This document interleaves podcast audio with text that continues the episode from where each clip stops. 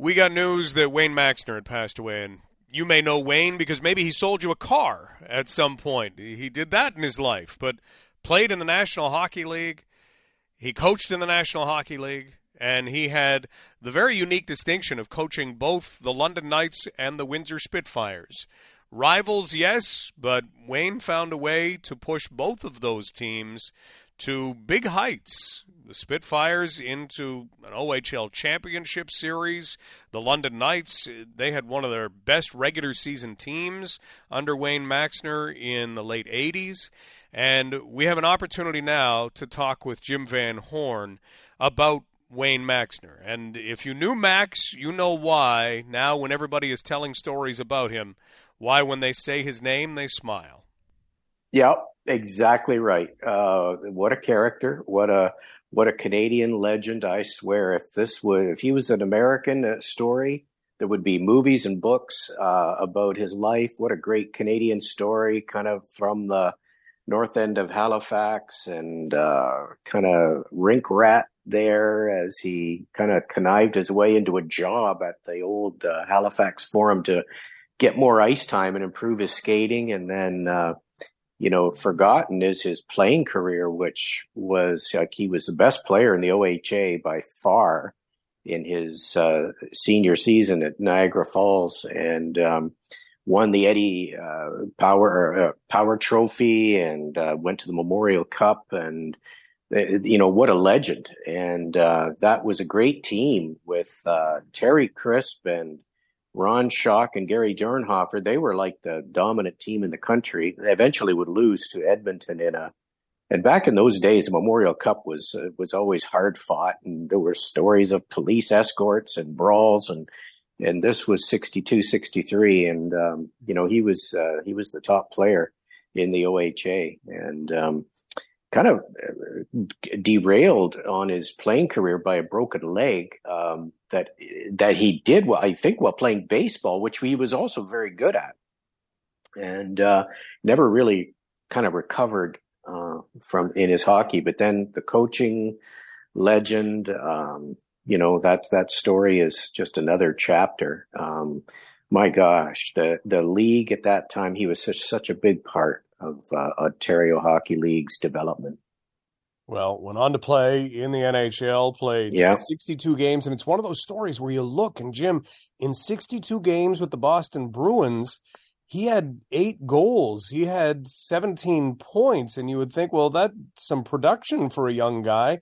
Ended up playing in the American League and then eventually turned to coaching. And it started with the Windsor Spitfires. And you can actually find this on YouTube. Please find this on YouTube.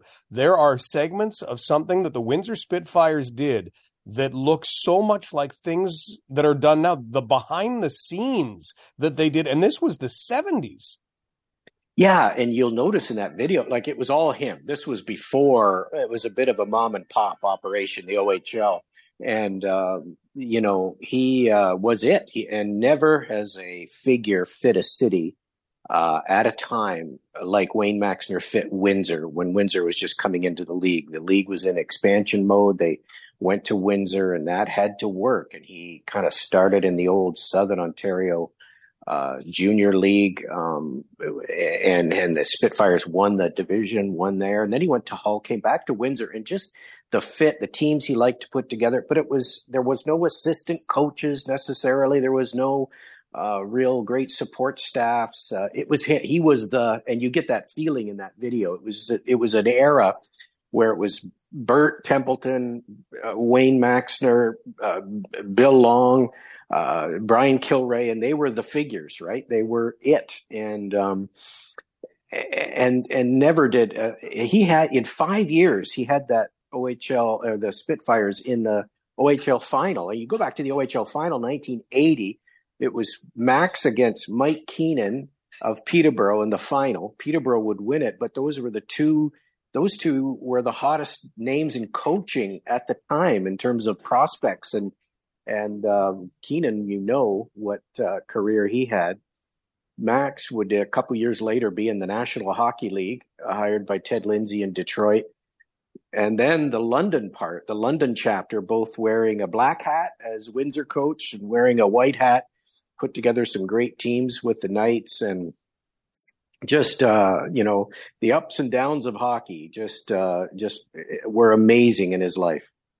Wayne Maxner passed away at the age of 80. We are talking with Jim Van Horne about Wayne Maxner. Jim, take us back to when Wayne Maxner was hired in London. It was 1986. He would remain the Knights yeah. coach until 1990, and then he returned to Windsor.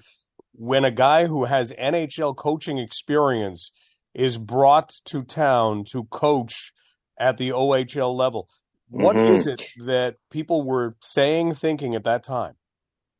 Yeah, it was a transition for the Knights when he came to London. Howard Darwin hired him, and it was in the in the process of being sold. The team Howard had decided, okay, I'm I'm getting out of London, and um, so I think it that first year was really hard because uh, it was kind of sale mode. There was very little kind of support. It was kind of the writing was on the wall. They were Brendan Shanahan uh, was in his uh, second year with the Knights at that time, and um, they did they didn't do very well, and um, you know, I think it was it was a really tough year on. Then this rebirth uh, when uh, Al Al Martin and Bob uh, Wilson um, bought, and Jack Robillard bought the team. All of a sudden, there were resources and uh, new uniforms and new spirit and and uh, assistant coaches. He was very proud of his coaching tree. Uh, you know, I mean, at that time, I brought in Danny Flynn or Gary Agnew or Mike Kelly. Those guys have had wonderful coaching careers. He was so proud of uh, Claude Julien and Joel Quenneville were part of his coaching tree, I guess, as players. Um, and he always would tell stories about that. And uh, those three, his final three years in London, which, you know, the last of the years uh, turned out to be his final great coaching moment, 1990. I'll never forget it. It was a Saturday, global TV's in town. Knights clinch uh, on the last Saturday of the season. And uh, it was euphoria. The place was packed. Uh, the Knights clinched first place and then had to get on the bus the next day to go to Niagara Falls to finish the season in what would amount to a meaningless game. And the Knights kind of, I think, celebrated that night, the Saturday night, went into Niagara and lost 9 2 on the very final day of the season. Ended up playing Niagara in the first round of the playoffs, and Brad May and Keith Primeau engineer this huge upset. Um, and the Knights, which it's kind of a really good forgotten team, a division winner. Chris Taylor might have been the best player in the league, and Niagara wins the series in six games, and that was Max's last uh, hurrah as London Knights coach, and really his last great uh, coaching moment winning that division. But it was just kind of a in that weekend and in that first round series, you kind of got the uh, the ups and downs of of hockey and the way it kind of deals sometimes. But he was it was always he was a he had that gleam in his eye. He always had a great quote, a story, uh, and he knew that he could he could fill a building. The year before there was uh, three seven game series and uh, he would always kind of smile about the money he made for his owners and uh, and all of that. He was just a, a, a, true hockey character of the likes of which uh, I don't think we'll see for a long forever. Learned to skate on Chocolate Lake in Nova yep. Scotia. Jim, yes. thank you for remembering Wayne Maxner with us this morning. No problem. That is Jim Van Horne as we talk about the life of Wayne Maxner. Wayne passed away yesterday at the age of 80. And if you're wondering about funeral arrangements, um, Wayne Maxner had requested that there not be a funeral. In lieu of a funeral, his ashes again are going to be returned home where they will be spread on Chocolate Lake.